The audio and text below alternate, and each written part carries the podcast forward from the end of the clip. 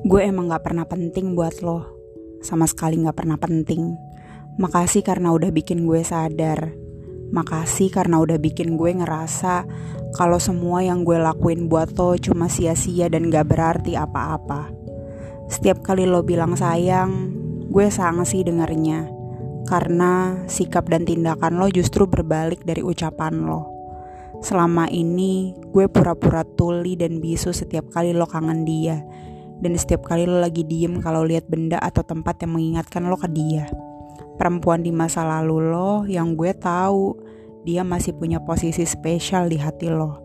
Yang mana gue yakin kalau dia datang lagi udah pasti posisi gue nggak ada artinya lagi. Udah pasti lo akan milih dia. Gue jadi sadar selama ini gue cuma tempat singgah, bukan rumah.